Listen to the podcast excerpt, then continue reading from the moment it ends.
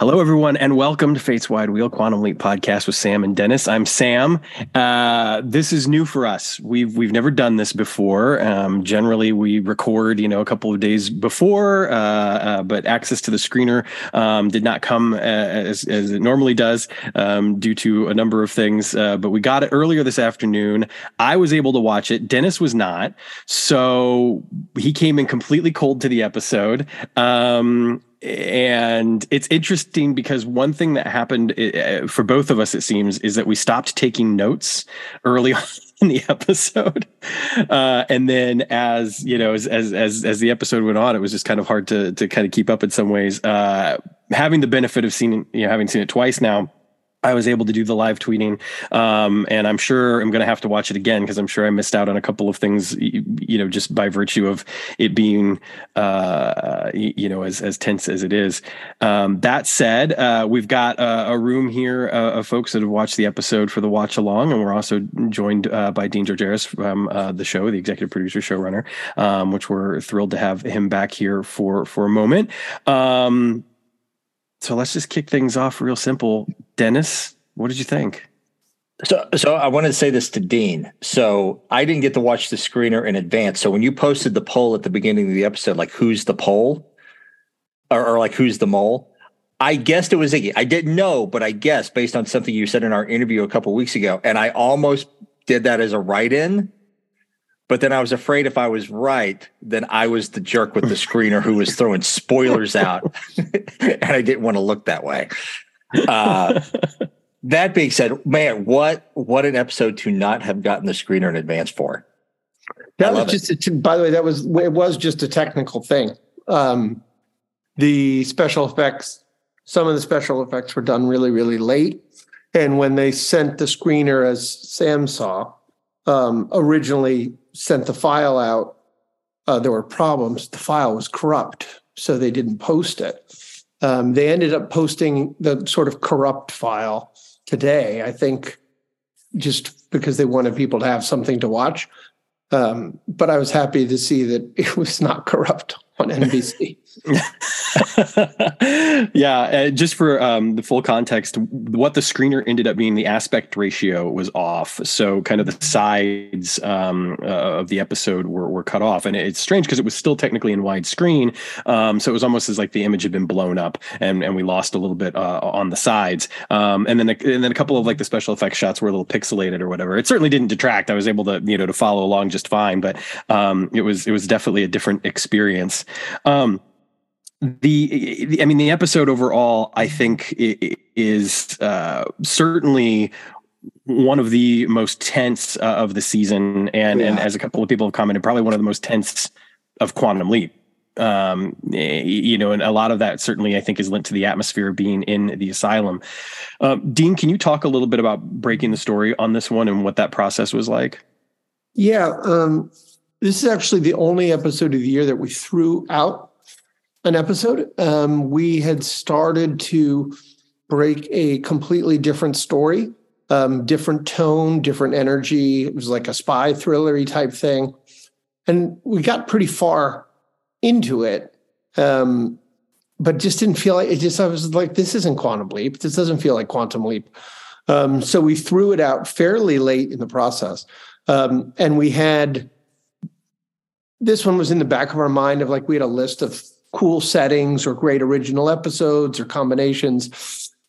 Um, and we switched it to this, and it just so happened that there was a really great, like, sort of almost everything you saw of the asylum is an existing set, um, not oh, cool. too far from where we shoot. So it was um, and we were late enough in the run where those kinds of things are considerations like we don't have an unlimited budget we don't have unlimited time like so um, it came together really um, it came together really well that episode was shot um, in seven days not eight wow um, so uh, you know the i remember caitlin telling me how exhausted everybody was after those seven days just because I mean, she covers a lot of emotional territory. Um, yeah. And the original uh, cut of the episode came in 52 minutes long, so 10 minutes longer wow. than what you saw. So, one of the reasons I think it probably feels so tight and uh, edgy and edge of your seat is you know we were able to pare it down to really you know when you can really tighten an episode like that really squeeze it i think it helps like the other episode that came in at 52 minutes and we cut 10 minutes out of i'll let dennis guess what episode that was because it was his favorite my I I I I don't know how often I, my favorite one switches from week to week. Okay, well, it was, oh, my little favorite. Oh, you, oh, you, okay, okay, all right.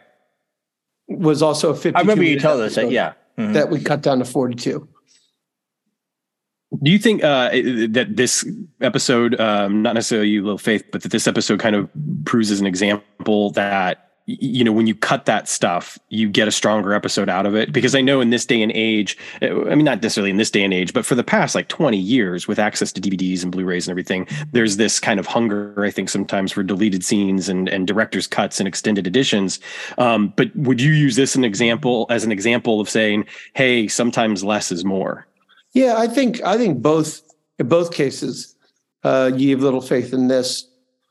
The the the 42 minute 25 second cut is is a better episode like it's just uh objectively better i think like there's just mm-hmm.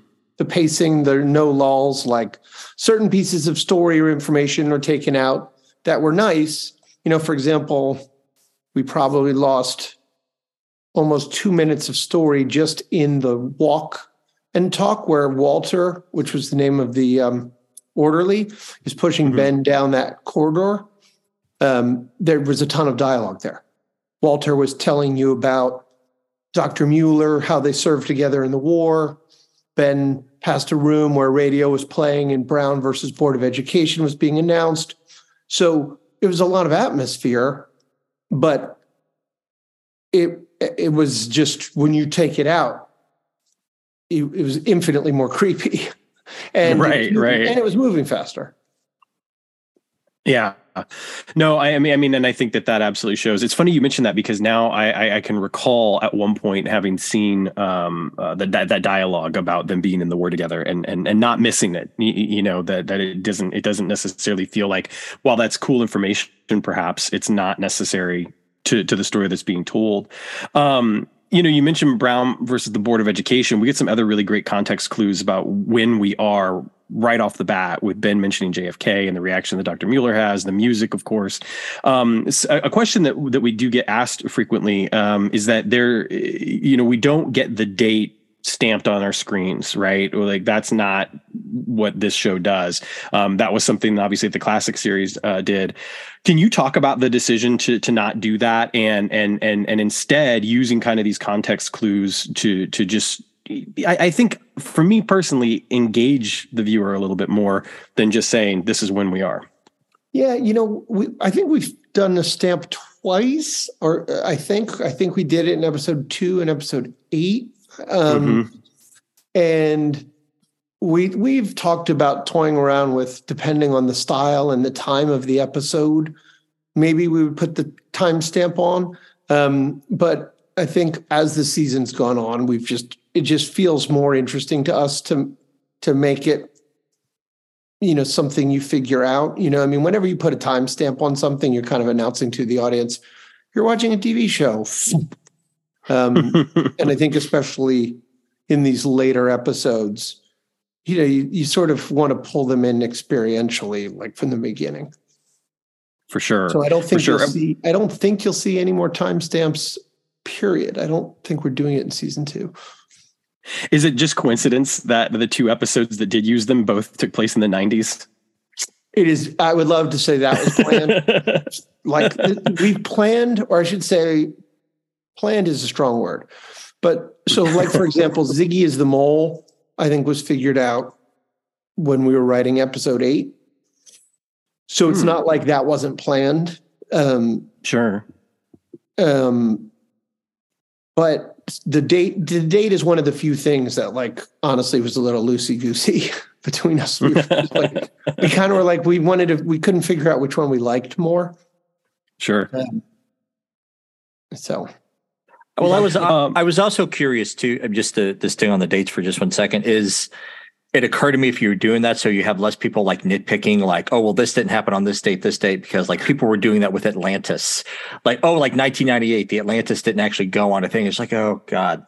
Uh and so i realized it just gets pedantic after a while. Like if you put a hard date on it then people have more opportunity to pick those things apart. That's true. That's so true. i will say I, I have been on team put the damn date on the on the screen but I, i'm also coming around to to reasons as to why not. No, I mean, look, I'm interested. It was I was trying to watch a little bit on Twitter because I like to watch the East Coast feed and see what people react to. Um, and you know this this episode in particular and the last episode 18 i mean the final episode are pretty mythology heavy. I mean i sort of that's i don't know if that's the right word but let's just call it the mythology for season one you know like why did ben leap and what's going on? And so whenever episodes are mythology heavy i'm always interested to see because i think you know our audience is a little bifurcated. You know there there are people who wish we could basically be devoted to the leap. I would say not all the time but more often. Um, you know like let's say out of 42 minutes maybe be on the leap 35 minutes and with seven minutes of assist. Um, and then there are people who really like the the fact that we have a sort of present day serialized mystery. So it's always interesting to me to see how people react. And I'm fascinated by watching people who are like, Ziggy, that doesn't make any sense. And, um, you know, like, I think it doesn't take a lot of thinking to figure out like why Ziggy would make a lot of sense as a source of information to someone who's time traveling using the same equipment, but in the future. Like, it's not like that huge a, a stretch, which is why we liked it. It was just sitting there right in front of us. Yeah, so uh, let, us talk a little bit about that. The the decision to, you know, I think that a lot of sort of the guesswork um, uh, that that people had done beforehand, uh, which is always a lot of fun, the speculation that takes place, especially when you do kind of get into that mythology, um, involved the idea of there being a different project, you know, perhaps even a project that was at the old location in New Mexico or, or, something like that. The idea here is, of course, that that's not the case, that this is just a future version of this project. Is that, I mean, that seems to be what we're going for. If that's not something you can answer, I completely understand. But, um, I, am curious about uh, the you know the ideas behind that, and, and, of course, it sets Ziggy up perfectly as being the mole uh, as well. So uh, I'm curious as to how that came to be. Um, well, you know, I mean, Martin likes to say all the time that basically we're the past. He's like, we're the past. Mm. We're like, we're not the present. We're the past. We're the past to, to the to the future. Um, and so I think I think Ian says in this episode, rightful, rightfully deducing if Martinez leaps the same way Ben leaps, um, then it would mean that Martinez is, is is not technically an evil leaper, um, and if Martinez can see Addison, um, these are all clues that Martinez is certainly using, if not the same equipment, similar equipment, derivative equipment, um, probably more derivative in terms of design than, say, the quantum accelerator that's Ben using compared to Sam. Like we don't really ever talk about how much has the quantum accelerator evolved. Um, and right. might that be a reason why in Sam Leaps there's a waiting room and in our Leaps there's not a waiting room. You know, like there's there's there's sort of the whole discussion of the accelerator and how it changes over time or what it's changed over time is something we talk a lot about as a room. And um, yeah, like I said, I'm just the past. Like future future me knows how many seasons of Quantum Leap there are. you, is that the type of stuff that you know it, it's so difficult because obviously there are people that ask questions and, and want to see on screen like definitive answers to some of that. Like what is the technology and why is it different? However again there's 42 minutes so do you think that that's something that you the you the show um, not you specifically that the show will indeed address on screen? Or do you think that that might be too much of a sacrifice because there are only 42 minutes and you are trying to balance these stories and you are trying to have those engagements and connections with the leaps and the guest stars as well as of course with headquarters and stuff. So eh, it can be obviously a delicate balance already and now we're talking about adding other stuff in that is mostly just exposition well i think what's what's great about the original show um, is that if you are really careful, you can end up drawing a lot of seemingly complicated threads and pulling them together one by one. Right. So, for example, like Martinez in this season, right? Like a seemingly evil leaper. Um, now, you know, then that's that information is sort of discredited in 14 when they both coordinate leaps. Um, you know, not Ben's not aware of it, but right. Martinez is certainly aware of it. And then in 16, they work together um, until it's, you know, in, until the leap is successfully secured. And then Martinez does everything in his power to make sure Ben does not survive to follow him. So I guess my point is like all of that stuff, you know, I think I remember along the way during the year I would read complaints about things that didn't make sense or didn't add up. And and I what I find is there will be, I'm sure there will be things that we ultimately can't explain or can't connect or can't evolve, but you would be surprised how much we can. And, and you know, and one thing I say to everybody is anytime there's disagreement or discord, that's actually opportunity for writing to happen. you know what I mean? So for example, and I I'm in no way saying there is you know the waiting room is the is is a piece of the first quantum leap but the fact that it's a piece of the first quantum leap and you haven't seen it on the second quantum leap when people talk about that where my brain goes as a writer my brain goes immediately to huh one day there's going to be an episode opportunity there do you know what i mean sure. so i think yeah. what we are really conscious of is the in the current show is that we are you know, like if there's NCIS and there's NCIS Los Angeles, like we we think of ourselves, you know, Quantum Leap is a time show. This just happens to be Quantum Leap, the version that started fairly recently. Like we're an offshoot, we're a cousin, we're a sister. We're not actually like, you know, the notion of a continuation in a time show is even interesting, right? Because like at a point. Um, so I think we, you know, when you think of like how are we different? How are we similar? Um, the goal is to surprise you as we slowly pull those threads closer and closer together. Nice. Uh, I think I, I, think that's a great answer, honestly, and I, am certainly looking forward to the finale because I think that there's, you know, there's as you mentioned earlier, you know, being kind of a mythology episode, I'm sure that there's going to be a lot of, you know, information that that we are given and an explanation similar to what we got in this episode.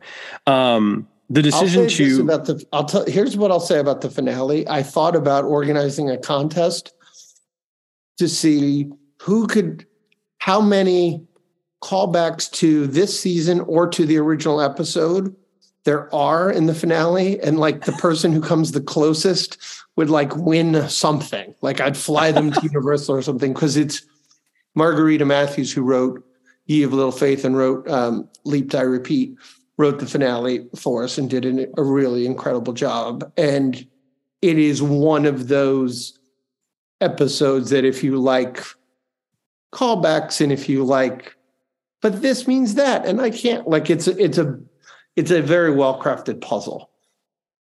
Nice. I yeah, I, am really looking forward to it. I, in an odd way, it's bittersweet. I don't want the season to end, but I also am very excited about it because yeah, Margarita's work has been fantastic thus far, um, and I just think that there's been so much laid out for us in so many interesting ways. Um, you know, you mentioned Ziggy being the mole as that being kind of a decision that was made around episode eight. Um, when we had Shakina on the show, she had mentioned that the decision that Ian was the one that you know that let back that informed Ben. Um, that that decision was something that had been kind of there pretty much from the beginning. Um, is that is that the case with um, uh, with that choice to to have Ian be the one that prompted Ben to leave? When Martin and I took over, and I should say when I joined Martin, because Martin had been on as an executive, sort of distant overseeing producer, like letting Steven and Bryan handle the day to day. But when I came in and Martin came in, and it, it does all become a blur after a while. Um, we had some basic tent poles that we knew we wanted to hit, working backwards from a from you know we took what they gave us for a start. We imagined a finish.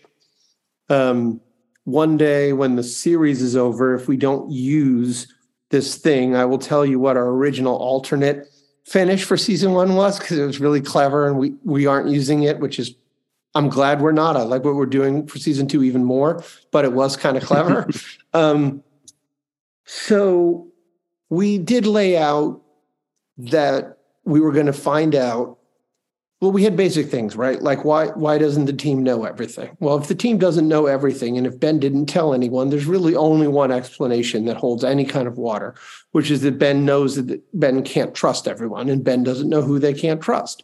And then as we got into it, it's like, well, that makes sense because if I tell anyone a secret, like I mean, this is the future has this Zoom as as an access point someone right. a year from now could watch this and be like, look, Dean said this, but it, this didn't happen. Dean's an asshole.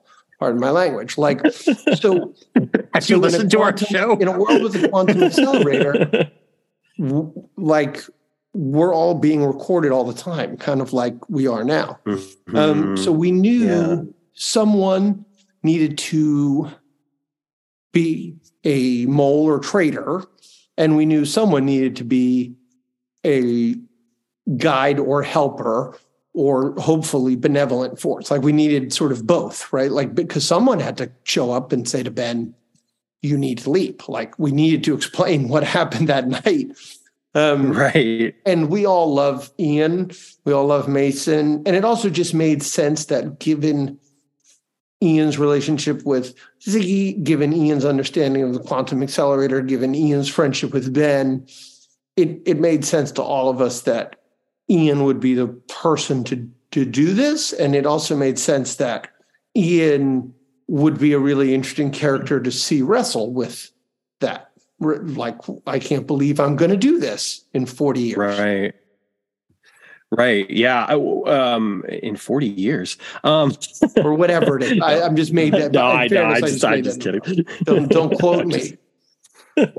um, um, so you know speaking of one of the aspects of the show and and, and um, one of uh, our listeners and also uh, himself has a has a podcast uh, about the show uh, damon Sugameli, who's uh, on right now. Um, you know we've talked a lot about the pattern to the leaps and that if you look at like the first you know run of episodes there was this pattern of sort of like ben would go back then forward then back then forward then back then forward. And now you know recently it's been on this string of back back back back, back, back, back, back, back, almost like somebody pulling a slingshot back and then letting it go. And it, it, how intentional is that to kind of be the, if you can even talk about this, the function that gets Ben to the future, um, to that point in time, in order to stop Martinez from, you know, from killing Addison. Which I mean, that was a big piece of information. It felt like it almost got dropped in almost casually. It was just sort of like, you know, Janice is like spitting out everything that's going to happen, and it's like, whoa, she just told us that Martinez kills Addison. Yeah, that was an interesting. It was an interesting um, thing because it's a confirmation of a suspicion, right? Like we've all right. sort of suspected um, that that's at least part of it. Hold on, I'm trying to convince Caitlin to jump on. Like seriously, it's me and Sam and how many of us? Uh, that's a good question fans. Thir- thir- Thirteen. See, luckily, luckily, we have people here that are willing guys, to do the if work. If you all want to know what like what we're like, like this is what we're like. Like we actually get along really well. I can tell you that we work very, very hard on this show, um, and it's you know, and because we all get along, um, and I'm incredibly anxious in a positive way to to get to do season two. I'm so glad that we're going to get to do it. Um, because I just think like like I said, the quantum universe can do we can do so much. Um, yeah. But I don't know if I answered your question. That's okay. Uh, yeah, just about that that sort of that slingshot theory. Uh, you know, if you could if you could talk about that at all. Uh, I don't, you know, obviously I don't know if that wades into spoiler territory, but, but it does seem like there's a pattern to the leaps, and so oh, I was yeah. just curious well, as to how know, early on. I can't remember if it was Martin or I who early on just sort of liked this notion of of gravitational navigation and like time assisted and then yeah, and we even had a discussion for a while of do we want it to be um do we i so i so want to answer some of these questions in the chat but i don't like um we have we're having some really interesting discussions about about like you know because we're filming season two now so it gives us a lot of interesting Right. opportunities for 18 um we talked about do we want there to be a sort of cumulative butterfly effect to the leaps um, but that just it got a little too precious for us do you know what i mean in other words like yeah. if Ben didn't do these exact 18 leaps, then these 18 changes wouldn't have happened, which is like, and I just like, I'm someone who's, I'm, I'm really emotionally driven. I'm kind of one of the people who's like responsible for like, how does it feel? How does it make you feel? What's the real version? Like, like too much mythology.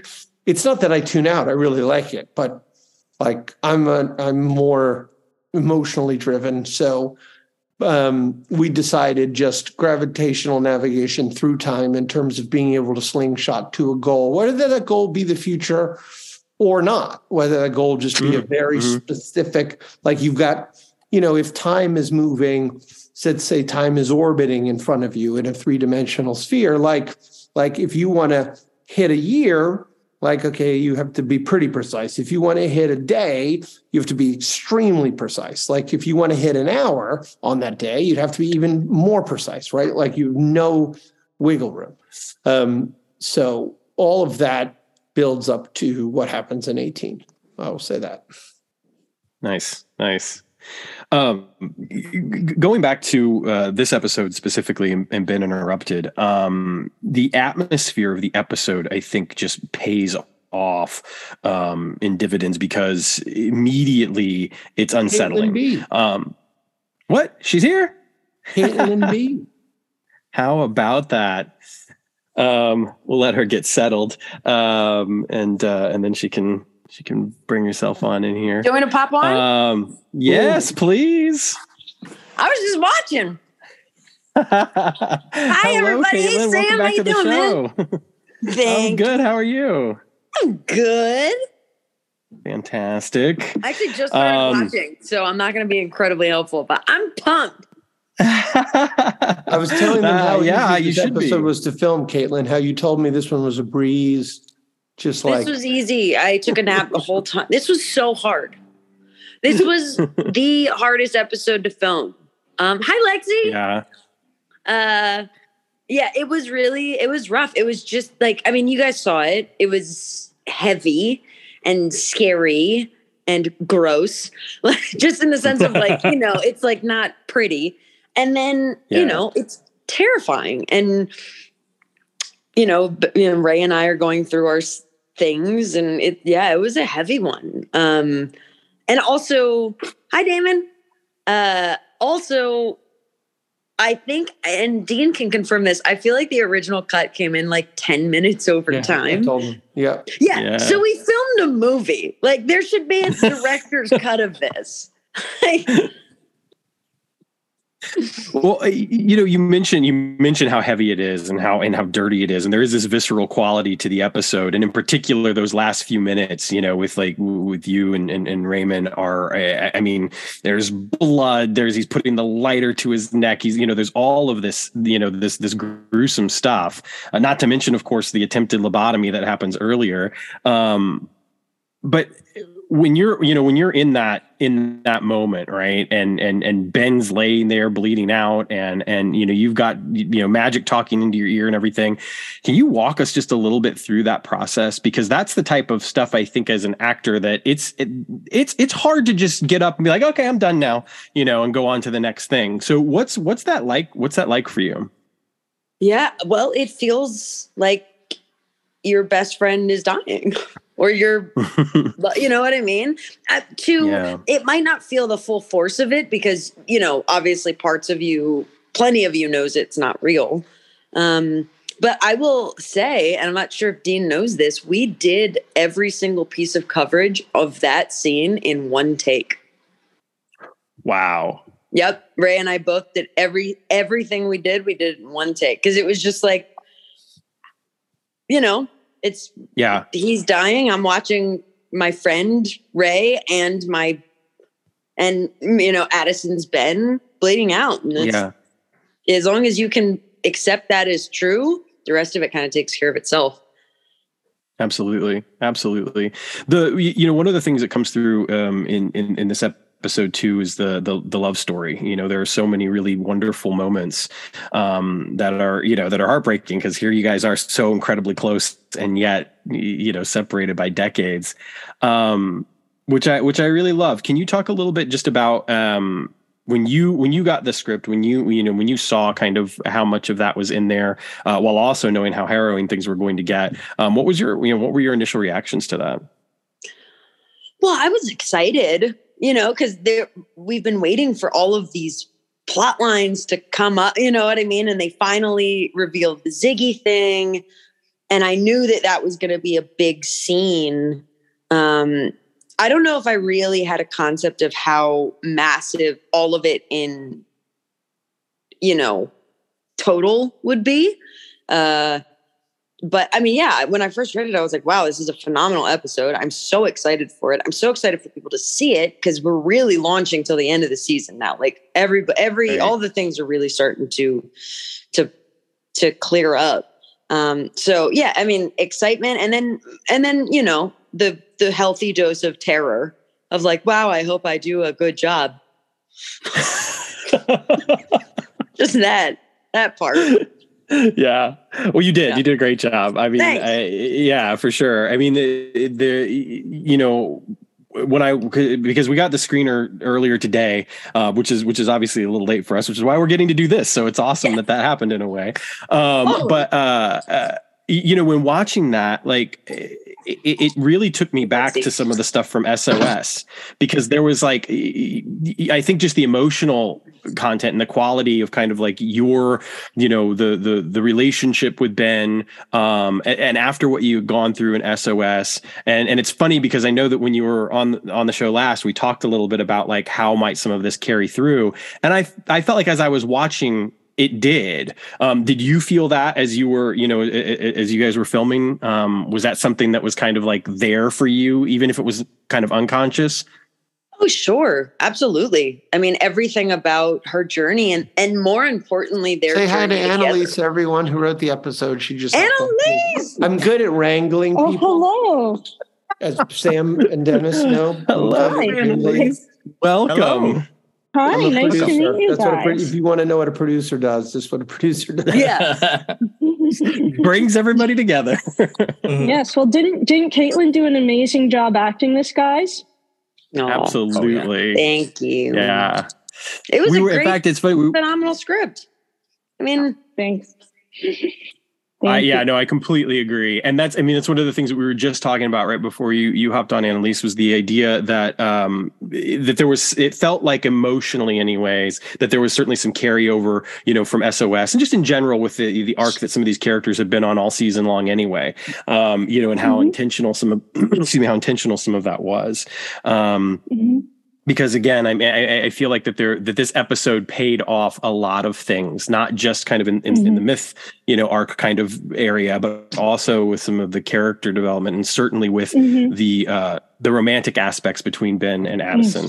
Yes, yes, that was that was my personal goal. I've I've just been the assistant this season, so I've had a privilege of mostly taking a back seat watching the writers do their amazing work. But as a fan, just of the show as a viewer, I like really wanted to invest in Ben and Addison in their romance since we started the season at their engagement party. So I was I was really most excited about that in this episode. We were also I thought this was a big Addison episode just because we got to see her be a little active in the leaps. All the writers we love Caitlin and how great she is at performing and just the character in general. So we were excited, especially Drew Lindo was super excited about the opportunity to have Addison and Martinez have like a conversation and have her actually be able to talk to someone in the leaps.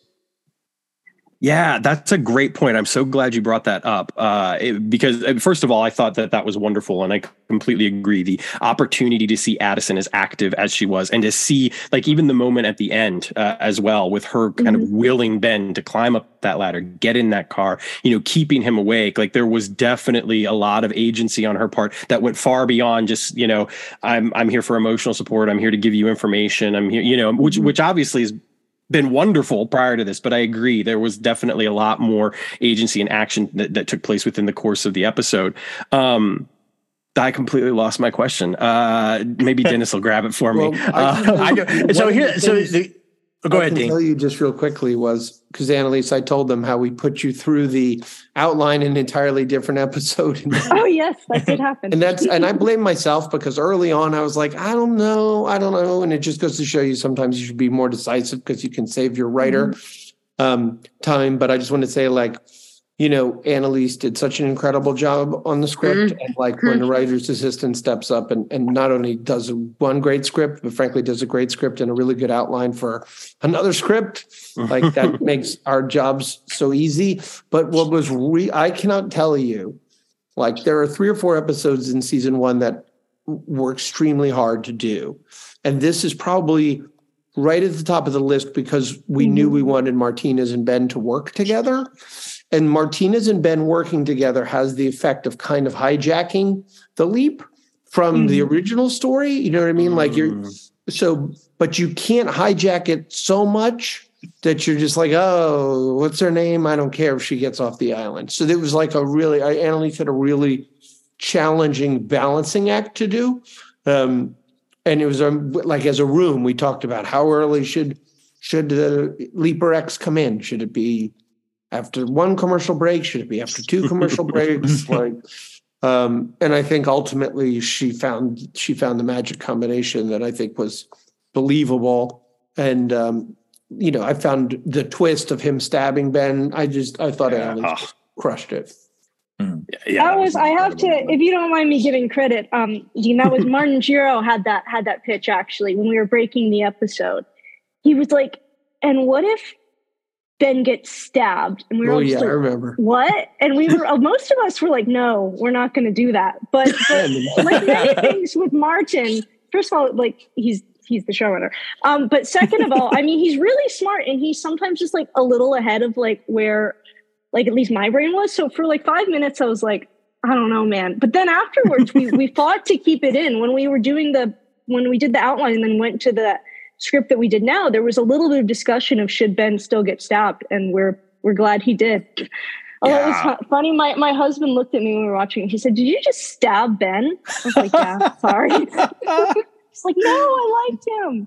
We had talked about doing a like Ben is dying in Act Five a couple of times during the season, but this was this was the one. Uh, yeah, I, I, I mean, I couldn't agree more. I think that it's it, one of the things that's kind of incredible about the episode, uh, and and I'd love to hear a little bit about this from you, Annelise, is that the fact that we've got you know so much stuff happening, so many reveals. We bring Leaper X in. They, you know, you're putting Ben in a life or death situation. You're you're having these you know these awesome moments uh, back at HQ, and and you know, and Addison's got a lot to do. Uh, one of the things though that I feel like is never lost uh, is, of course, the commentary on the just deplorable conditions. Um, of this facility, uh, which unfortunately was all too common, especially in, in the 50s. Um, can you talk a little bit about how you balance something like that out so that you can, you know, still get into that, you know, the thematic element of just sort of this, you know, this patriarchal kind of ideal of what mental fitness is and how it completely undercuts the acceptance of and treatment of mental illness, which is something that Mhm. you know, I've kind of been on my soapbox about at least since this afternoon when I saw the episode, but it's something that's always in my mind. So I would love to hear about how you sort of were able to balance all of those elements while not losing the importance of, of that thematically. hmm Yeah, definitely. I was actually really nervous about it when we started breaking this episode. Um, yeah, it was actually, it's funny. Dean said Drew's coming on. Um, Drew Lindo actually really wanted to do an insane asylum, and I was quite nervous about it just because, you know, mental health is, is really delicate and you want to be really intelligent about that sort of thing. And yeah, it was definitely a concern. I think our our director Jude Wang did a fantastic amount of research on the time period and was able to come up with some really good, um, realistic sets for us. Um, as far as just how the patients were treated, I think Judith to me was a very special character. I've had a few um, friends and close family members struggle with infertility, and Hmm. even nowadays, it's something that's very hard to talk about. And the whole postpartum depression, but even just depression from losing an unborn child, is a very real thing. And that a lot of people, I've had friends and family members who weren't really understood in that struggle, and and yeah, so that was a real inspiration to us. Um, you know, obviously there were some people in these facilities with more, um, you know, severe conditions, but we really wanted to, or I really was excited to have Judith be that character that the they care that our characters kind of get to know and love since you know the women who've lost pregnancies that's not just something that's talked about a lot yeah, I, I, that's a really wonderful point, and I think that you know using using the word hysteria even, and the fact that her you know her ex husband is the one that had her committed, um, and and mm-hmm. obviously you know it's impossible to escape you know the misogynistic um, connotation that a word like hysteria even has in the first place. Um, so I think that it was it was actually very powerful, and it and it certainly made the end with magic you know, telling Janice that you know she she was happy, she adopted a child, and you know, I just mm-hmm. thought that mm-hmm. that was really uh, a, a, touching moment. I, I you know, I, I enjoyed that. Um, that sense of wrap up for her um, because it's obviously mm-hmm. that's the point right of the show is to make mm-hmm. these things that went wrong you know better and and that certainly mm-hmm. seemed like the mission was accomplished um, Mm-hmm. I Drew Drew Drew Lindo, welcome to the show. Thank you so much for joining us. Um, what is this little party happening? I had no idea. Hi, Drew. Things happen. Hi, What's up, Drew? Hi, Caitlin. Hi. Uh, did we all wish Caitlin a happy belated birthday? Because it was just her birthday recently. Right. So did we do that? That's right. Happy birthday, Caitlin. Thanks. Happy birthday. Happy birthday. Yeah, Drew came to my birthday brunch and then left and didn't pay for his meal. Can I wow. just say, hold on, folks, hold wow. on. I've been framed. I've been framed. I Venmoed. I I Venmoed someone and then was told, and then the Venmo was returned to me. I was told that Caitlin covered the whole birthday brunch by herself. This it's because people brought presents on the rest of our lives. That's right. Tried to That's pay, right. and I was denied. So this is our next TikTok right here, by the way. yeah, exactly. Putting down the timestamp right there. Write it down. So, uh, uh, you know, obviously, once again, we, we wish you a happy birthday via social media. But now that you're here, happy birthday, Caitlin! Thank um, you so much. I, I just have a question to ask you, though. It's your birthday. You were you paid for brunch? Well, because I, I, forgot to I forgot to say no presents, and then people showed up with presents, and then I was like, I can't ask people to come to my birthday. It's like, here, please pay to come out to brunch and pay for a present. Like I'm a jerk. So I just and I, am I'm, I'm a sneaky one anyway. I'm like you got to watch me. I'll sneak a card to the waitress when no one's looking. Generally, Ray and I fight for it. So, um, uh, but yeah. So and Drew attempted, and he obviously Venmoed somebody. he tried. Remain nameless, and then was he, rebuffed. So that, that's now I'm gonna I'm gonna ninja pay for something at some point, and and and have mentions for the, this slight. Yeah, Drew, just do the just do the I've got to use the restroom thing. That's what I that's what I've done in the past. You know, you just you just yeah. Pardon me, I'll be right, right back. Slide a card across the table and be done with it. Yeah. Mm. Next year. Uh, I'm just glad to hear it's not a case of somebody just setting the bill up like in the middle of the table and waiting to see who's going to take it, and everybody just sits there, kind of like, oh, you know, who's going to do it. well, generally we stare at Dean or Martin, but Ernie was there, so that's the that's the third person you stare. Uh, Mr. Hudson, I believe somebody was in Ghostbusters. Hands up, hands up if you right, were yeah. in Ghostbusters. You've got Ghostbusters money, so you're buying. that's right um, I, am so thrilled that you're all here. This is really great, and and and I, you know I speak for everybody in the room that we appreciate you guys coming by. Um, you know, want to get that out of the way before we start grilling you. Uh, uh, no, there's not going to be any grilling. um, one of the things that I, I did kind of um, uh, remember that I wanted to ask earlier, and I think uh, either Dean or Annalise might be the best person to answer this, or Drew perhaps, or, or Caitlin, you can hop in on this one too. The decision to have Addison have the ability to see, uh, or excuse me, have Martinez have the ability to see Addison. Um, I'm curious what went into that, um, and and and just what was the you know the the decision behind that. Obviously over the course of the episode, I mean, it makes total sense, like from a narrative perspective, but just from that like sort of technical, you know, pseudoscience quantum leap perspective of like, ooh, he can see her. How is that possible? Is that just because again the project, you know, that that he's on is also using Ziggy, you know, as is kind of assumed here, um, or is, or is there something more more to it? Drew, go for it. See, this is um, this is weird because we stopped working hours ago, but now I'm raising my hand with an emoji like we do every day. but it's true, we do.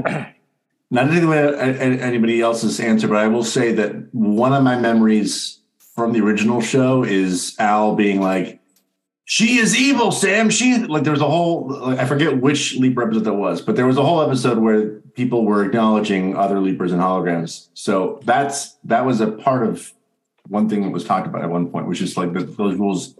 Some version of those rules had been established, I believe, but Annelise should talk about this because she wrote this episode, not myself.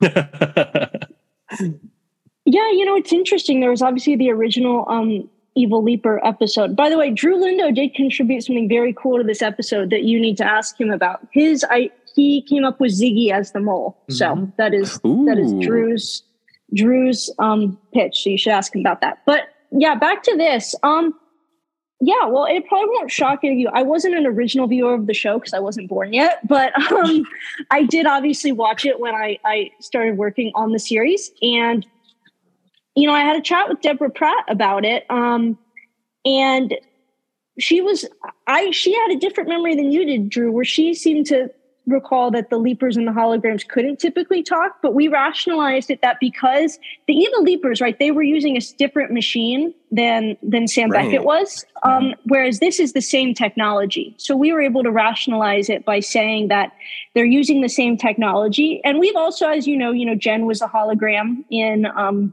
episode fifteen, and then briefly in episode twelve, Ian was a hologram. So we've kind of it's less of you know the syncing to brainwaves thing. I'm rambling because I'm uncomfortable talking about this, so I'll stop. But no, you're doing great. you're doing great. You're awesome. Also, yeah. on a, on a creative level, though, we we recognize that Caitlin, who's so talented and so fantastic every week, is is very limited in in who she gets to play scenes with when she goes into Ben's leaps. So for us, oh, it, was, sure. it was a rich opportunity to activate Addison in a way where she could actually, really, actually come to Ben's aid in a way that she's never able to do before because of this this crossing of of, uh, the time travelers in a in a leap. Yeah, I, well, I mean, I, and again, we talked a little bit about that earlier. Uh, I, I, just really thought that that was cool to have the opportunity, you know, for her to do more on the leap. Um, Caitlin, you, you know, talk about that you know, the, the, the fact that it wasn't just you know HQ scenes or you were with Ben that there was the opportunity for you to actually have you know this this contact outside of that on the leap. It was fantastic. It was like the first time that I felt like uh like I was operating. You know what I mean? Like I was mm. I had a lot of agency and um, you know, there's this, it's interesting when you're playing scenes where I'm trying to help somebody get a goal rather than me having direct access to it's just it changes how you you're, you're you change from the coach of the basketball team to a player. You know what i mean? It's yeah. just there's something different there. Um so that was really really really cool and also you know walter's great uh, so it was just really cool to like play that because we don't know if he's going to help. We don't know if helping going to help obviously uh, right. that went sideways on us.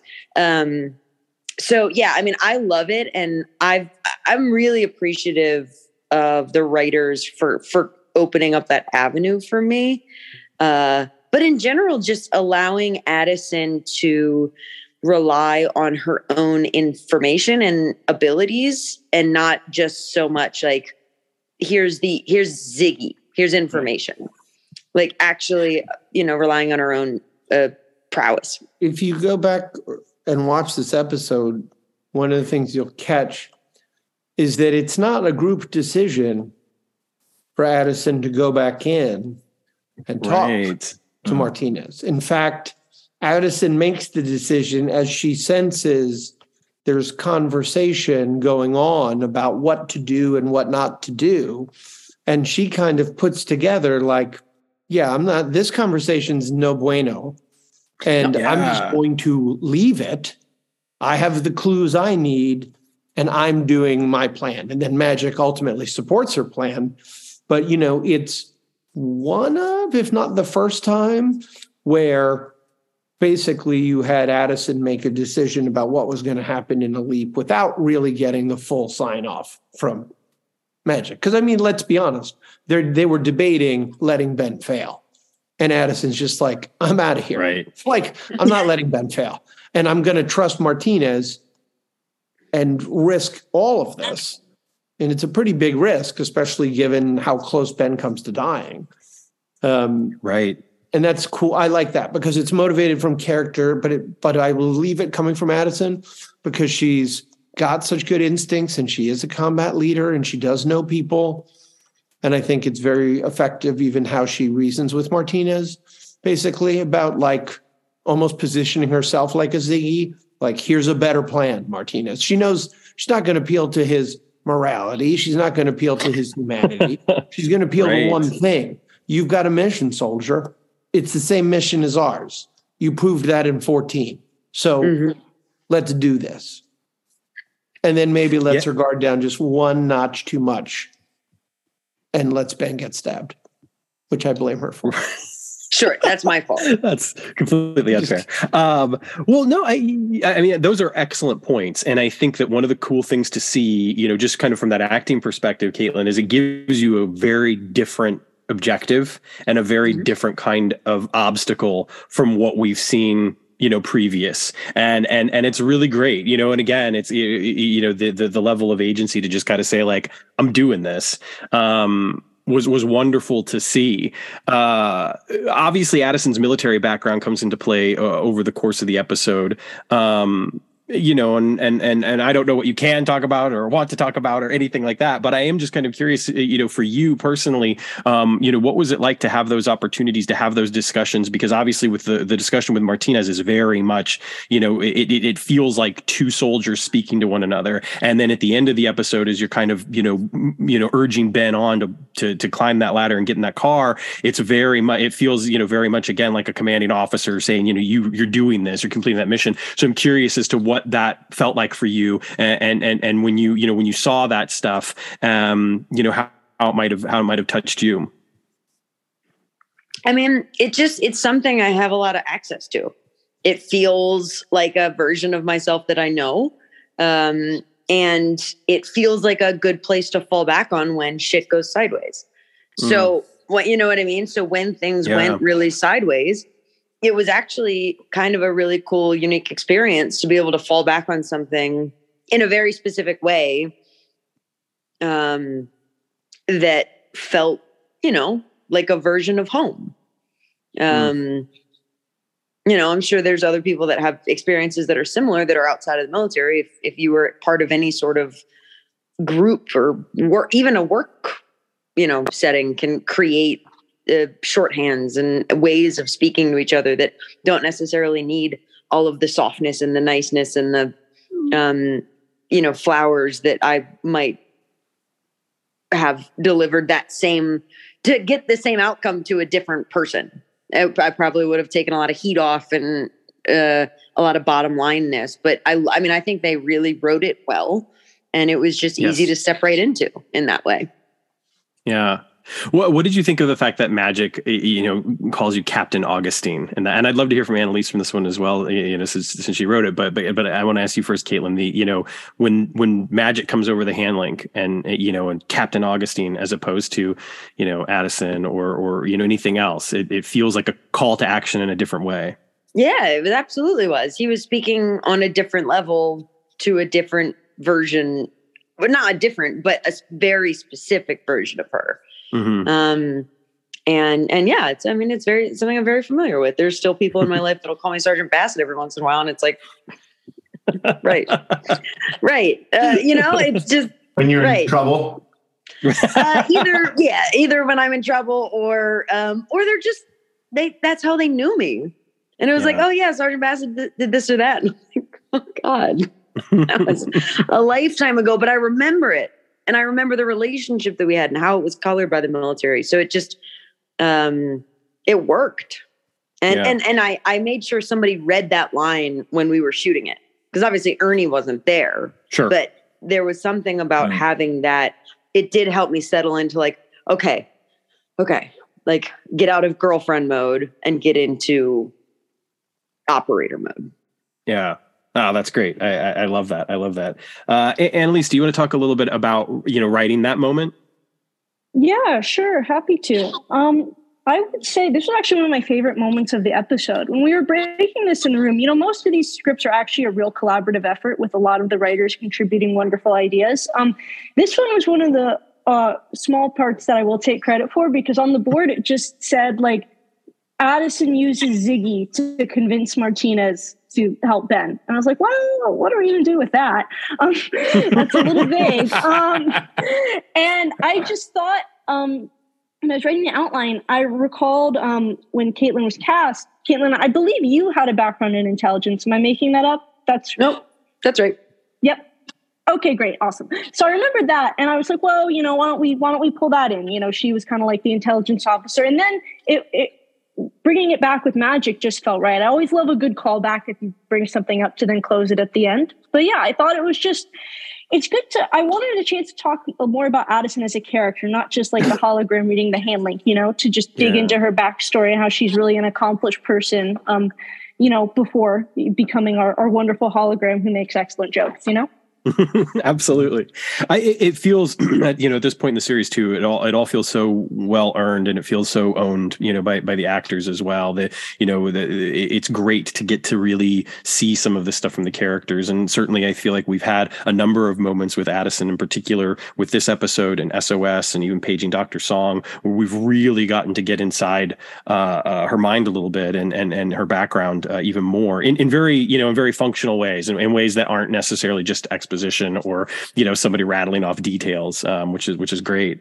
Um, one of the things that that I, I believe, uh, if I'm not mistaken, um, which I very well could be. It happens often. In the original draft of the pilot, I think Addison was actually uh, had been um, like a, a, a, medical specialist in the military or something like that. Was the decision to go away from that and, and lean into the intelligence thing? Did that have to do with Caitlin's own background in intelligence, or was that just kind of separate and kind of a happy accident? Dean, thought, Drew, anyone? That's a Dean question. Seems like. I actually think in the original pilot, like, are you talking about the one from uh, over a year ago? Like, yes, the Mark pilot. Yeah. yeah. No, I think she was Intel. Yeah. Oh, really? Okay. Yeah, she was into okay. because I remember being reading it and being like, "Did they call my mom?" Like it was very close to my life. Yeah, okay. it was like weirdly close. And then I think obviously yeah. when I got cast, they tripled down on it. For sure, for sure. Um, Drew, let's get to it. All right. It was your idea. You're the one. You're the one that old school fans well, are going to be like, "What the now, hell was he thinking?" Annelise, what have you done? What have you done, Annelise? Let's just say this. There's not a whole lot I can say about this because until we see next week's episode, I would say the contextual side of what that revelation means has yet to be explored. Um, but but clearly, I will say that uh, you know an all-seeing, all-knowing, uh, hyper-advanced artificial intelligence system that is absorbing data throughout history at all times is uh, pretty omnipresent and connected to a lot of devices would be pretty hard to uh, keep secrets around. So yeah. I do think Janis's motivations for the season make a little bit more sense now that uh, that uh, the this giant all-seeing eye uh, inside of Quantum Leap may or may not be trustworthy. Is that me dancing? That's me dancing around. I, I know. I think it was some great, great dancing. Uh, I, you okay, know, Drew. I'll I've already talked about the fact I've already talked about the fact that in a world of time, like good guys and bad guys, that you can almost argue is defined by who's the who's the person leaping from the furthest in the future, right? Because something mm-hmm. we talk about all the time is, yeah, everybody thinks they're the good guy.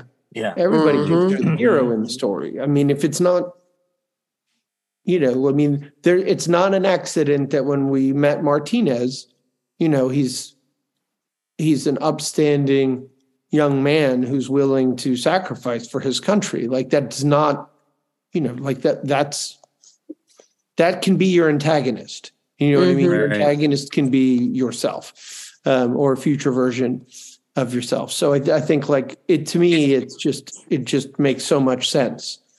Um, so, and it, and frankly, if it weren't Ziggy, I think we would have much more splaining to do. You know, like so I. I have a really nerdy question for the writers. So, like the evil leapers were brought up in this episode, and it's been pointed out, you know, ever since Martinez entered the picture, is that while it was never said on screen in the original series, in one of the scripts of the Evil Leaper episodes, it very definitively says that the Evil Leaper project takes place in 2020. No, I'm sure. no, I'm sure you are not operating. Wait, wait that Dennis, right Dennis, that was in a script, but never made it to air. Is that what you're saying? Yeah, it was. It was yeah. in a script, but it was never actually said in. So not episode. officially canon because it wasn't on screen. On screen. oh, look at them! Already trying to. I'm out of here. They're already trying to get us. No. so I was just. I, am curious. Like, I, am sure you're gonna. Uh, do you have an idea, like a retconning of that, of where the Evil Leapers did come from? What year? That's a, that's well, Martinez is not an evil leaper in that's this one. We reference them as something from from the original series, but in our mm-hmm. timeline, we haven't explored any evil leapers because Martinez is a leaper from the future using our accelerator. So right. the jury's still out on like he's not an evil leaper. We call him that, you know, or you might suspect he is, but he's not from that Lothos world. World, sure. I my my the the question I was trying to ask is like, but obviously like Alia and Zoe and that evil leaper evil leaper project does now officially exist in in this version of Quantum Leap. Were they in 2020, or do you have an idea? Have you even thought about like, was this project like even further out in the future? Who knows? I mean, maybe Sam got him. Sam's out there. Mm-hmm. Well, you know, one of the things that I think is really interesting, uh, two things actually. I, I, love the idea of secrets. You know, Janis had that incredible line uh, a few episodes back about about secrets and about how you know time travel is kind of like you know you, you have a time machine. There, there, can be you know no secrets uh, once you say something it's it's out there. Um, and you know and and and, and the idea that technology it, itself thematically i would say for a good chunk of the series has been you know explored as this you know as this thing that's like oh it's helping us. It's this benevolent force. It's this you know and and and then we you know we come to see well hey that's likely not true that there are there are consequences. Um I don't expect an answer here, but going, you know, going into the finale, um, how how much of that is going to be ex- explored? Excellent. So um, my, next question is: You said you don't expect an answer. I know. I really. I, we we uh, we follow instructions. I was I was I was just I was just mining that for for for for a bit. No. Um. I but but I do think that yeah that, that there have been some some really wonderful themes and seeing Ziggy you know revealed as the mole, seeing the ominous you know red lights lighting up at the end, it's it's going to strike a chord with a lot of viewers. People I think that are you know new to the series through this iteration, people that are you know coming back to the series as fans of the classic series, like it carries a lot of weight. So without spoiling anything, Drew, you, you know having that decision and, and and I agree you really don't i don't think you could have made it anyone else. Like it couldn't have been addison it couldn't have been ian it couldn't have been jenn it couldn't have been magic. Like just, i just don't think that that would have would have played at all in, in in any way that viewers would have you know been like oh yeah you know what's next? Um so with the decision to to to have it be you know ziggy like what you're not going to answer this well, well, let me just put it this way. Our, our, our obviously, our iteration of Ziggy is different from the original iteration of Ziggy, just in terms of like where you know Ian put together a lot of the code back together and line by line. So there's there's been a transformation of some degree, right? Even just the fact that we're not currently utilizing Ziggy as an actual voiced character within the show. So something has changed over the course of one series to the other. But I would say that like yes, we are telling a story in which the technology we're using, clearly someone else is using it uh, at another in another point in time. And so uh, I think Margarita's episode was sort of teasing some of these ideas in mm-hmm. the reactor, right? Which is this this warning that technology can, no matter what its best intentions are, in the wrong hands, who knows what can happen. So I think you know people. Yes, Ziggy's the Mole is a badass act out, and, and it certainly gets people talking.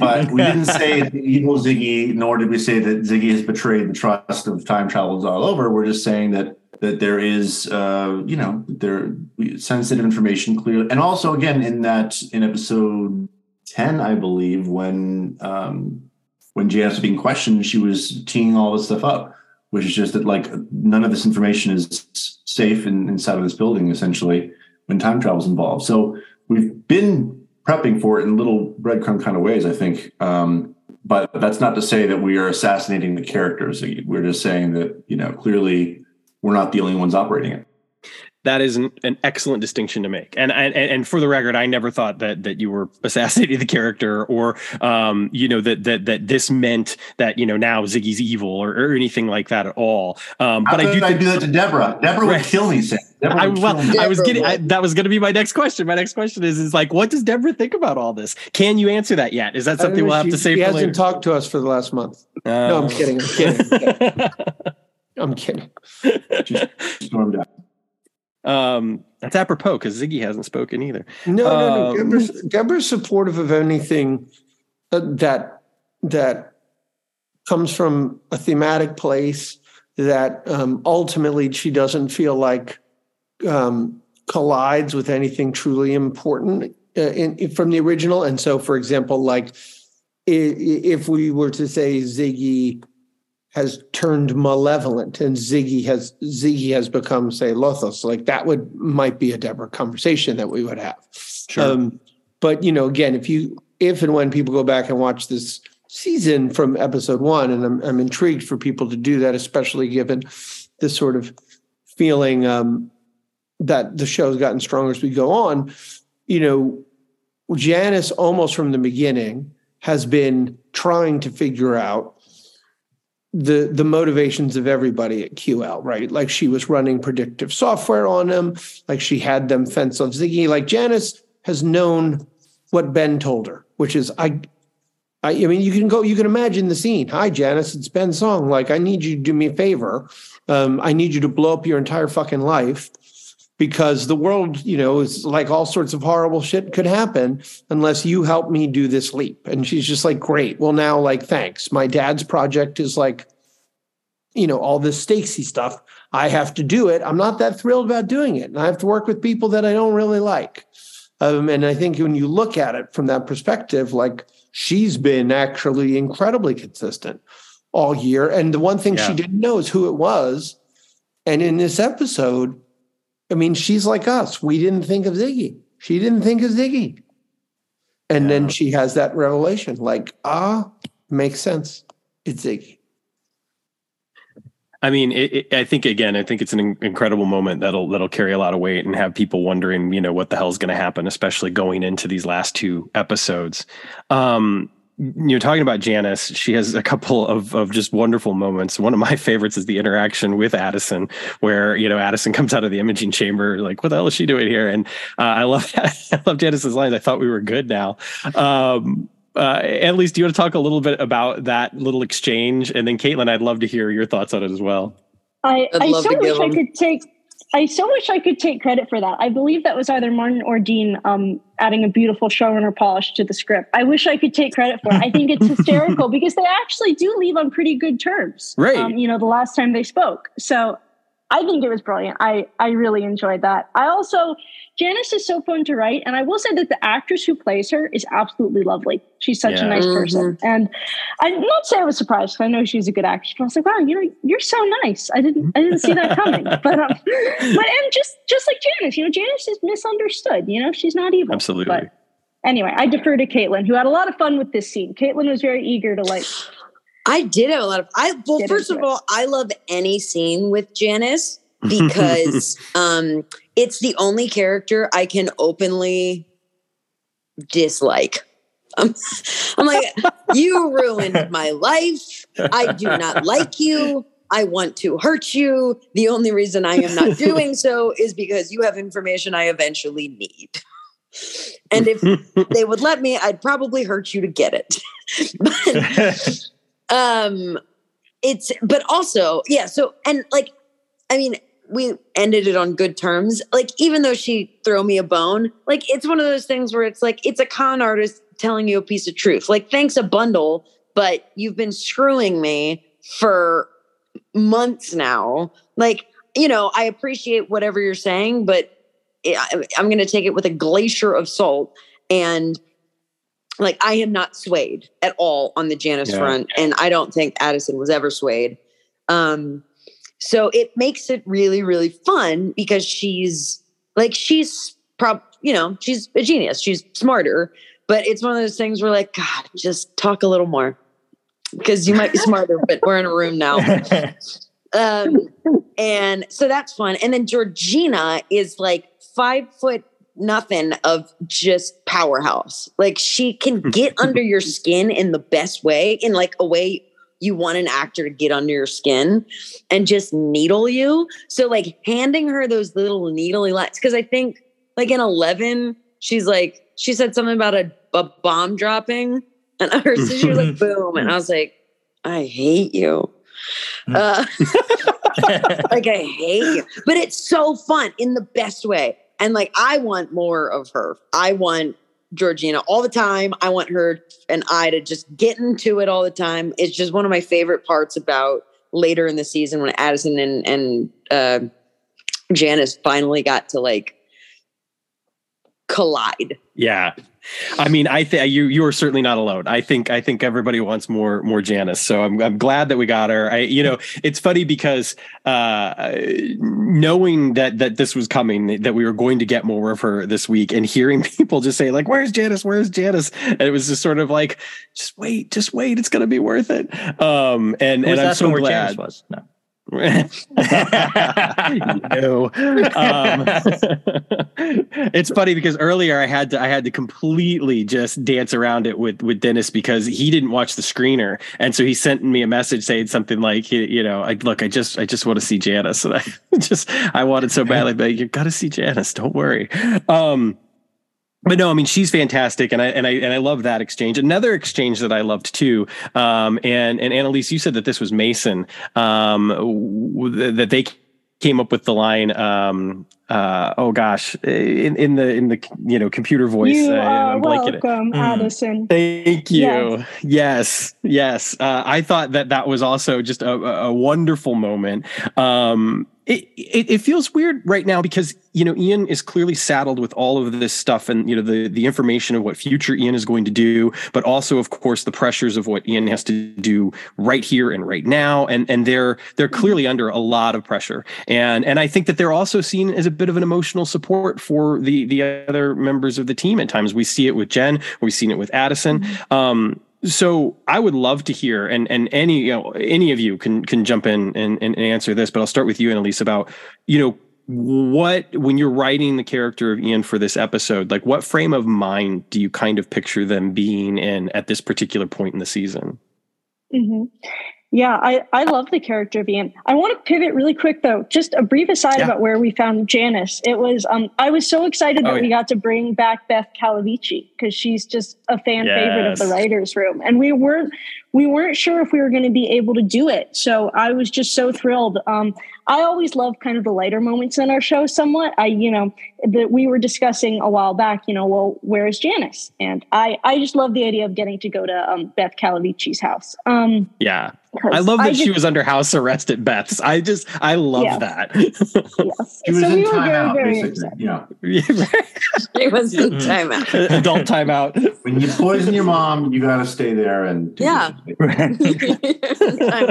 I'll, I will answer your question about Ian because they're they're a fantastic character. And I will say that um in our season finale, they have an incredible scene. They have an incredible arc that I'm really excited for you all to see. Um, I think that what's interesting is Ian and Ben have a very deep friendship, and I believe the next episode will dive into that a little bit. So I think Ian, we've often talked about them as a very ethical, moral person. So I think this has been a challenging time for them, you know, because not only is are they learning about what their future self did, but Martinez is kind of a, a morally ambiguous person, you know, he's not mm. entirely bad I'm trying not to say too much. I'm very new to the podcast world, so I'm just gonna leave it at that. I love it. it's okay. I'll start beeping Ian you. And thank you, please do. I'm well, Dean's on too. I'm like Dean, just like text me.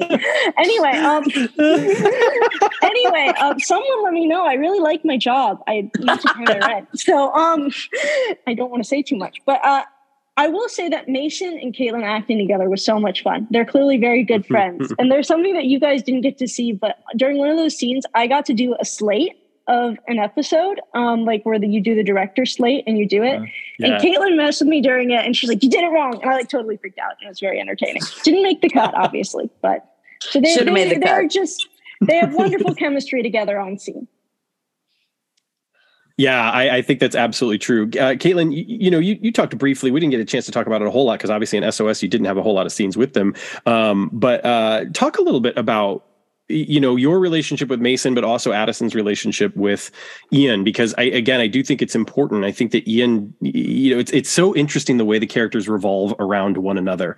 You know that that that they're, they're the kind of their own solar system in a way, because it's not just a, a case of one character being sort of the pivot point. There's really the, this sense of kind of you know everybody orbiting one another in ways that are incredibly important. And so I, I'm you know I'm curious as to what that's like off screen as well as on screen. Off screen, Mason is a monster. Just a bully and a no. Mason's so wonderful from the moment we met, and it's not a story I'm going to share now, but I'll share it one day. Uh, we like we met in a makeup trailer. I called them a name. It was fine, and immediately we became best friends, and because they were acting like that name and it's just um, Mason's been really fun, uh, and there's such a just vibrant, alive human being. And we're actually from a, we're from a similar place, and we our families have some kind of similar backgrounds, and we both lived in New York, so we had a lot of crossover. Yeah. Um, and uh, just so just as friends and like somebody like a, a bit of a mentor and a scene partner, we've always I've I, in particular, have always really appreciated uh, my scenes with Mason, even though I understand full well uh, they will steal it. it will be Mason's scene, and I understand. Like there's, it's just there's some things that um, you understand, and when they do things like emergencies or tag that scene with uh, the Ziggy robot voice, I'm like, was I even in that scene? I don't know. I'm not sure. Um, but that's the fun of working with Mason and having a character like Ian, who not only is so full of heart and love, but is just so fun and has the the left and right, you know, attitude to just to to to, to explore and to have fun. Uh, so, in a personal way, Mason is one of the best human beings I've ever met and uh, a phenomenal actor. And uh, I feel like um, the Academy needs to just go ahead and open up a, a different. Uh, uh. gender award because they'll be there soon. Um, from an Addison Ian perspective, uh, it's again one of my favorite places because it's it's really the one place that Addison can just take it all off and lean on somebody who is not only her one of her best friends, but she trusts implicitly to have her back. Not that she doesn't with Jenn or magic, but there's just a clear connection mm-hmm. with Ian there. Um, so I I've always cherished the scenes when we just get a little beat to ourselves, um, or even you know, not necessarily, but just a moment between the two of us that it can be fun and light and get the job done. Um, and it always feels mm-hmm. like you know when mason needs something like you said we all orbit around each other and i think the writers have done a really impressive job of of making sure where somebody's weak, somebody else is strong. And I think that's um, it's just smart writing, honestly. Yeah, I absolutely. One of the things that um, you know that I that I've been interested about, um, especially with the way that, that the characters sometimes interact, um, is the the fact that there's a history uh, that exists that you know we're not party to, right? That the project's been around for a while. These people have known one another for a while, and uh, we've we've speculated at times, even go so far as to half joke that you know were Ben and Ian ever an item before Addison came into the picture, um, because because there's a closeness that's hinted at with the relationship with Ian um, that I feel like other than Addison, it feels like their relationship was probably the closest relationship that Ben had before uh, he leapt out. Um, and I, and, and I'm curious. in that vein, yeah. I also think they're the only people that are as smart as each other to a certain ah, extent. Totally. You know, yes. I mean, maybe Janis, but Janis wasn't in on the team, so I think right. they can speak languages that that just other people, you know, us regular human beings, mortals, can't speak. And so I do think that's that's part of their closeness as well. Yeah, no, that's a great, that's an excellent point. I'm, I'm glad you brought that up because there is something. It's almost like what you were saying earlier about that shorthand, like you know, like soldier to soldier or whatever. That when you get when you've got two brilliant minds in the room, there is there's kind of like this shorthand that might exist separate from from anybody else around. Um, Dennis, do you, do you have anything? Because uh, I got to be honest with you, I mean, I'm having a blast. I don't want it to end, but I'm I'm, I'm running out of steam because it's you know 11:30 here. sure. Uh, so uh, two questions. These are uh, writer questions. These, these are one I've seen has been asked on Twitter all night. Have the writers discussed whether or not Martinez has a hologram? I oh, defer to people paid more than me. the look on Drew's face. Martin, Martin and I um, have, have, talked about it, and we have a very definitive answer. All right, well, awesome. Isn't, isn't that cleared up in eighteen, Dean? Like, don't don't you kind of? or not? I don't know, guys. doing the marketing so excited right now. Mm. I'm not gonna That's right. It 18, I saw a bit of it. I saw a bit of it. It's the only episode I got to preview a little. It's I'm so excited. nice. Uh, and so another question uh, along that vein, Dean, earlier you said like go back and watch the season from the beginning, and I'm curious. Like episode three is where like Ian drops the thing of we know Ben is on a trajectory. It's going to take I can't remember how what the exact line is like ten maybe twenty leaps. If you had only gotten 13 episodes and you had to wrap it up really quickly, would we have seen basically the same story just in a more condensed version, or did you have a different out for the end of the story that you were going to use? No, I mean, no, no. We, I'm, I'm sure we would have, we would have wrapped up the story just because. Sure. I think we're so conscious of the open endedness of of Sam Beckett, and mm. and and sort mm. of we didn't want to duplicate that. Um, but or as Martin likes to say, if they only give us 13, who the hell cares what we do? Because no one's there's no season two. um, there's Martin's, you know, Martin's done over 400 episodes of TV, so he's eminently practical. Um, we, we, you know, I think we would have just probably cut out a couple of major steps. You know what I mean? Like, mm-hmm. I don't know what those would have been, um, but we were lucky enough to know. We were always planning on more than 13 with the idea being if we have to squish them we'll we'll squish them um, sure. but i'm glad we didn't because i feel like it paces out pretty nicely this way mm. um, well i say someone who is still wounded from the ending of the first quantum leap 30 years later we we appreciate that care and wrapping up a story even if it is only 13 episodes or what would have but we're glad that it's not we're glad that it's not definitely you, not I mean, never leapt home doesn't mean isn't still leaping. That's oh. right. Mm-hmm. I mean, now, as far as Deborah's concerned, he's still out there righting wrongs. Glass half empty. um, you guys, you all are in. Uh, what are you like? Four episodes deep now into uh, season two, as far as what you've gotten before cameras, or, or three. I was actually right just now? about to ask Caitlin if she's seen episode four, but I don't think we've released it. No, you sure haven't. It's fine. We start shooting it Friday, but don't worry. Just send it whenever. I'll send it tomorrow. do you guys need a do you guys need a moment? Um so I, I, I, it's so As exciting. they have I mean time to learn a whole script while they're filming another script. Yeah. right. right. While I'm an hour up north in the woods. Oh, in the woods, you say? Don't worry about it. Oh, come on, that doesn't give anything away. That's, it's a, that's outside. a showbiz term. That is, No, I know. It's a term. When you say up in the woods, It's outside. It's half outside.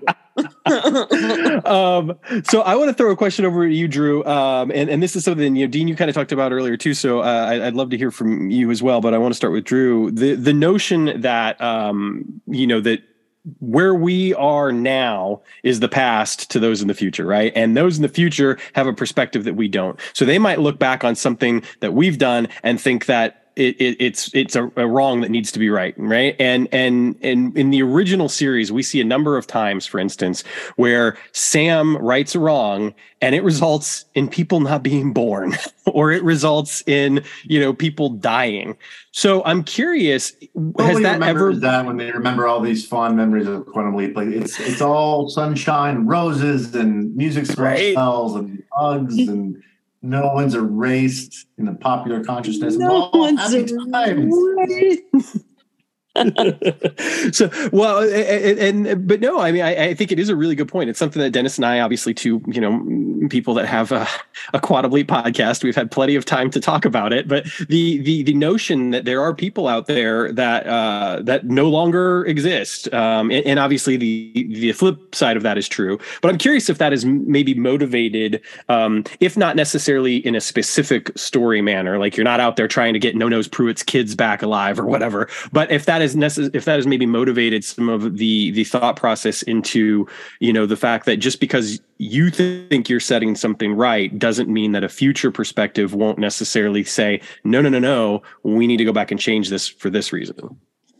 Yeah i mean i i, I do think everybody has their own interpretation of what, what quantum leap is and and it can be many different things as its own beast because the, the kinds of varieties of stories it tells are, are, are multifaceted but we as a room have definitely talked about the fact that for every feel good episode, there's there's a Cobra Kai alternate POV on that episode that is not so uh, feel good, right? I mean, yeah. every winner there's a loser, you know, and so and that's oh, yeah. true of any story ever, oh, right? Yeah. So like we're all hugging, like you know, Roy Gordon is like, he took my girlfriend, he took my championship of that motherfucker. You know, that was so the I red teamed the shit out of that episode no, I still stand by. Ben was the bad guy. No, I mean, that guy was that guy was. We could tell there were some abusive vibes that guy had. But anyways, I, I would just say yes. We, we, we talk about that, and that's that's certainly strong motivations in in that you can get into if if you want to. But it's also like we also are trying to be careful not to puncture the, the magic fabric of the feel of what quantum wants wants to be for people. And I think um, I, I, what I admire about what Martin and Dean did this this year and and even next year is um, I do think there are moments where where we dip into some elements of complexity a little bit that without disrupting that spell. And I think um, and I think when you get to the end of the season, you'll feel you'll feel a sense of that, and and we can we'll, we'll see how far we go down those roads in the future, but um, but yeah, I mean, Ben Ben's the know-it-all in every league because he's from the future, and anyone from further ahead would also feel they are morally uh, righteous in whatever they're doing. So, um, and and if anybody knew the circumstances of how their life changed one day for the worse compared to our guest star's life for the better, they'd be righteously pissed off. So, um, so it's, it's something we, we do talk about sometimes, but we also like we don't believe that sorry, I won't speak for everybody. For me, I don't believe the accelerator is out to just like survival of the fittest people. I think it really is uh, whatever you're, whatever is powering this, whatever's in charge. I would I would hope it's trying to make the best decision for how life goes for for people. So that's what that's, mm. that's my interpretation.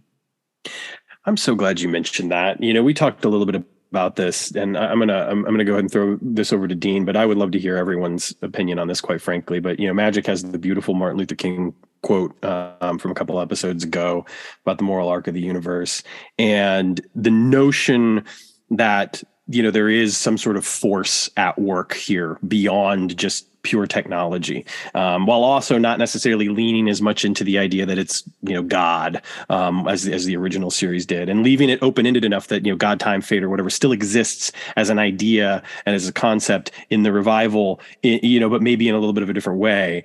Um, I, you know, I'm very curious as to kind of what that means to you and. Uh, the forces that could be at work here. Um, is that something that you would ever want to like make a concrete, you know, definite statement on, um, or do you think it does work better as being something that we get to kind of wonder about? You know, that there is some sort of benevolent force behind all of this, um, but that we don't necessarily know exactly what it is. Well, I mean, I'll put it to you this way: like, I think that, like, I, I don't mind saying that questions like that and our characters asking questions like that like what does this technology mean? How does it work? What view of the what is what assumptions are you making like about how it works? Um are fantastic questions that should be asked of our characters on screen by our characters who are sacrificing loved ones and like like you know at a certain point it's like you know addison's lost her fiance like yeah. uh, you know does she start to say to herself like but he's making the universe a better place like is am i okay with that trade? I think spiritual questions like you're asking are going to be at the heart of season two. Like that's not like i don't that's not some giant spoiler. Um, it's just a decision we made as a room that that we we want to be asking these questions because they're incredibly rich. And and so when I was doing 14 I just wanted to plant sort of and verbalize what magic I think has represented all along which is a faith that yeah you know what? I've I've seen this I've been leapt into I've felt it and now I've revived the project. I'm going to say I feel pretty confident don't know what's happening exactly, but I do think it ties into what spiritualists, like great spiritualists like Dr. King say, like that, you know, the you know the moral like we've heard the moral arc bends towards justice. We've we've probably all heard that quote, but like I don't really know that we've ever thought about okay, well, what makes it bend? I mean, bending bending something requires a force, right? Bending something it's a pull. Um, and I think Magic has declared that he believes um, that quantum leap is part of the pull. Um, and is that, in my opinion, science, religion, they're all versions of, of, of trying to understand the same story and also to decide whether we believe that's the way the universe works or not. And to circle back to something Drew said earlier about, you know, yeah, this week we we we destroy 400 lives inadvertently and it's like but our show is ultimately about this notion that human beings have a superpower. The superpower is the ability to help someone else. The superpower is the ability to do for someone else the thing that they cannot do for themselves. Every single person on this zoom can go through their mind and can think of events circumstances that seemed unbearable burdens that seemed completely impossible to carry, um, that a friend or loved one picked up as if it was light as a feather. Um, and that is the design, in my opinion, of the universe. It's certainly the design of humanity. It's a design that's being lost in the modern world. I'm getting a little philosophical, but like, you know, like we're supposed to help one another. It's not supposed to be you do everything on your own. Um, it's you do everything as a team. And I think that's at its core what what Deborah and Don came up with 30 plus years ago was that. It's a superhero show where we realize the most important superheroes in the world are ourselves and that like you can be a superhero for someone in any given day. Um and so i think season two is going to be about things like okay would you want to be one of those people like wh- where did this technology come from? What does it actually mean? What are the prices of it? Things like that. I think that to me when we get into that territory um, i just think we become a richer show. Good night everybody. We're not going to top that. Um, no thank you dean. That was I, I, think that that was fabulous and i completely agree. Um, that's the point in so many ways and i love the fact that that is uh, something that's you know so woven into the bedrock of the show. And I mean, dare I uh, like I say it with no judgment about any present situation except to say that the present situation of our collective humanity seems like any reminder we can get of that is a good reminder.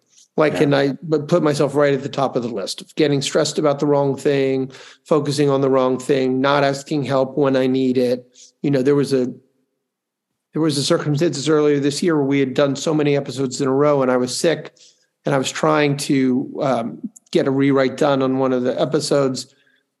And Martin looked at me and he's like, "You look terrible, man." I was like, "Well, yeah, but you know, I got to get this done." And he's like, "No, you don't.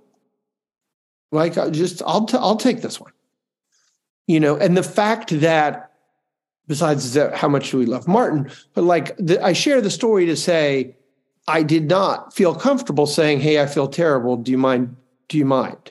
Like, uh, you know, it's hard to say help ask for help. Like at least I, I think it's become, you know, it's we view it as a weakness. We view it as a yeah. four-letter word, and it's just it's actually not. Like nothing in the universe suggests that help is anything but a positive. Like you can't there's a bazillion examples in nature of like the flower that grows in such a way that it feeds the bird that when it poops like fertilizes the flower and keeps it safe from the pest like I mean, at a certain point, we have to accept that that's the design of all of us is to be part of something. So that's my view. Yeah, no, I mean, I think it's, it's and superb. tune in to NBC find out why. Ten o'clock, and nine, nine Central, Central Monday nights. uh, gosh, Sam, I, I, don't think there's a better way that we could wrap the episode. No, than that. Neither, I, I completely right agree. I, I, completely agree. Uh, I say this with my whole heart. I could stay here all night. Um, thank you all so so so much for joining us, um, Caitlin, Annelise, Drew, Dean um, means a lot to us, and and uh, I I just I love that we get to to share these moments. I love that we get to hear from you um, because uh, the show represents so much um, of, of what you just said, Dean. And I think going forward, the opportunity to see even more of that is is something that can can be a, a, balm for us for us all, especially in times when we might be feeling a little raw. So thank you all for your work. Thank you so much for being here, and uh, I can't wait until we get the chance to do it again sometime. Give it a couple weeks. Yeah. yeah. All yeah, right. Well, thank you for having me back. Volunteering. Yeah, Caitlin, thank you mm. so much. Bye, everybody. Thanks, everybody. Thanks for watching and covering all that you do. Mm-hmm. Absolutely. Thank you, Drew. Bye. Annelise, thank you, guys. Work. Thank you. Yes. Thank you. Have a good night, guys. Thanks so much. Thanks, Annelise. Bye bye. And we want to say thank you all for for hanging out with us for the last God, three hours? We did, we yeah. over three hours. Yeah. yeah, thank you uh, so so much. Um, eh, thank you for being here and and, and joining us. Uh, I, I, told you we might have a few surprises. I was surprised by the surprises. Uh, I did not I did not anticipate all of that. Um, so uh, again, a huge thank you uh, to Dean um, for for corralling everyone. Thank you to Caitlin and Annelise and Drew for all showing up and sharing so much with us. Um, this has been one of my favorite experiences on the podcast ever. Period, without a doubt. And I don't mean just I don't mean just the conversations that we had with them. I mean from the conversations we had before the episode started to mm-hmm. to seeing the, the the the the chat, you know, while we were uh, uh, watching the episode together, uh, to to the conversations afterwards. Um, I'm I'm grateful for it, and I'm grateful for you all for joining us. Um, um, and and and because because he's here, uh, I don't want to embarrass him or anything, but let's give it up for JJ Lindell, who has been creating these incredible posters. One of which you can see right over Dennis's shoulder right now uh, for the show. The Ben Interrupted poster is awesome, by the way. I loved it, um, and uh, I'm gonna I'm gonna twist JJ's arm into coming back on the show so we can talk some more at some point um, because I, I enjoy doing that so much. I, I, feel like Dean was playing the long game when he nudged JJ to do the Ziggy's running slow T-shirt, knowing where knowing where it was going. Like he knew, he knew what he was right. doing. he's he's he's a he's a mastermind, evil now genius new, level stuff. Now we now we need a new Ziggy's the mole and then mm-hmm. we're and then and then let's stab Ben. I think that was another one that came out of the discussion tonight. yes.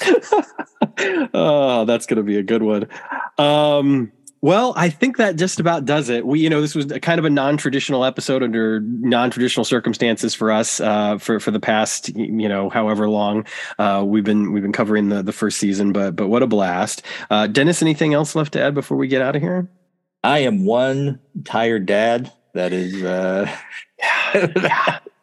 it's gonna, you know, I, I I'm going to be completely honest with you. I should go to bed, but after we, you know, leave here, I am absolutely going to encode and upload this episode so that everyone can can see it uh, on on the YouTube and all that jazz. So, well, you do that. I'm gonna go take me a nice hot shower. I'm gonna crawl into bed. I'm gonna put on my little CPAP mask. No, no, no. Hey, get to know be me. Careful, everyone. Be careful here. put, put, put, put on my little CPAP mask. no, no, no. I, I, I was gonna make a joke about firing up some music. No, never mind. Never mind. I know. I, I, was wondering where you were headed with this. I was going to say, my goodness. Uh, thank you as always to to everyone, to all of the supporters, to everyone out there uh, who supports this show, whether it's by you know listening, hitting a download button, a like, a subscribe, whatever. To to all of the backers and patrons, thank you so so much. Uh, it means the world to us. As always, I would say, look around your community, look around the world at large, see where you can help there first before you you know throw us a few dimes. But uh, we're grateful for that. Uh, there's a lot of wonderful causes out there um, that that we feel passionately about, and uh, we've we've attempted to share some of those, and we'll continue to do so um, because we just, as Dean was talking about, you know, we sure. we want to be helpers too. We want to right some wrongs. Yeah, absolutely. And just a housekeeping note, Sam, since you the one you're the one who hit record, you need a one who stopped recording. I didn't hit record. You didn't hit record? You I'm kidding. I'm kidding. I got it. Awful. Awful. all right. Well, to our friends on the East Coast, where it's almost yeah. one o'clock in the morning, thank you so much for staying up with us. Yeah. Uh, really appreciate it. It's wonderful to see you all. And uh, yeah, we will be back next week to uh, cover uh, Fly the Friendly Skies, I believe. Um, and hopefully we'll get that screener in time so that we can do this normally. But if not, who knows? Maybe something else amazing will happen like it did tonight. In sure. the meantime, as always, take care of yourself, take care of one another, stay safe out there, and remember, always leap responsibly. Have a good night, everyone.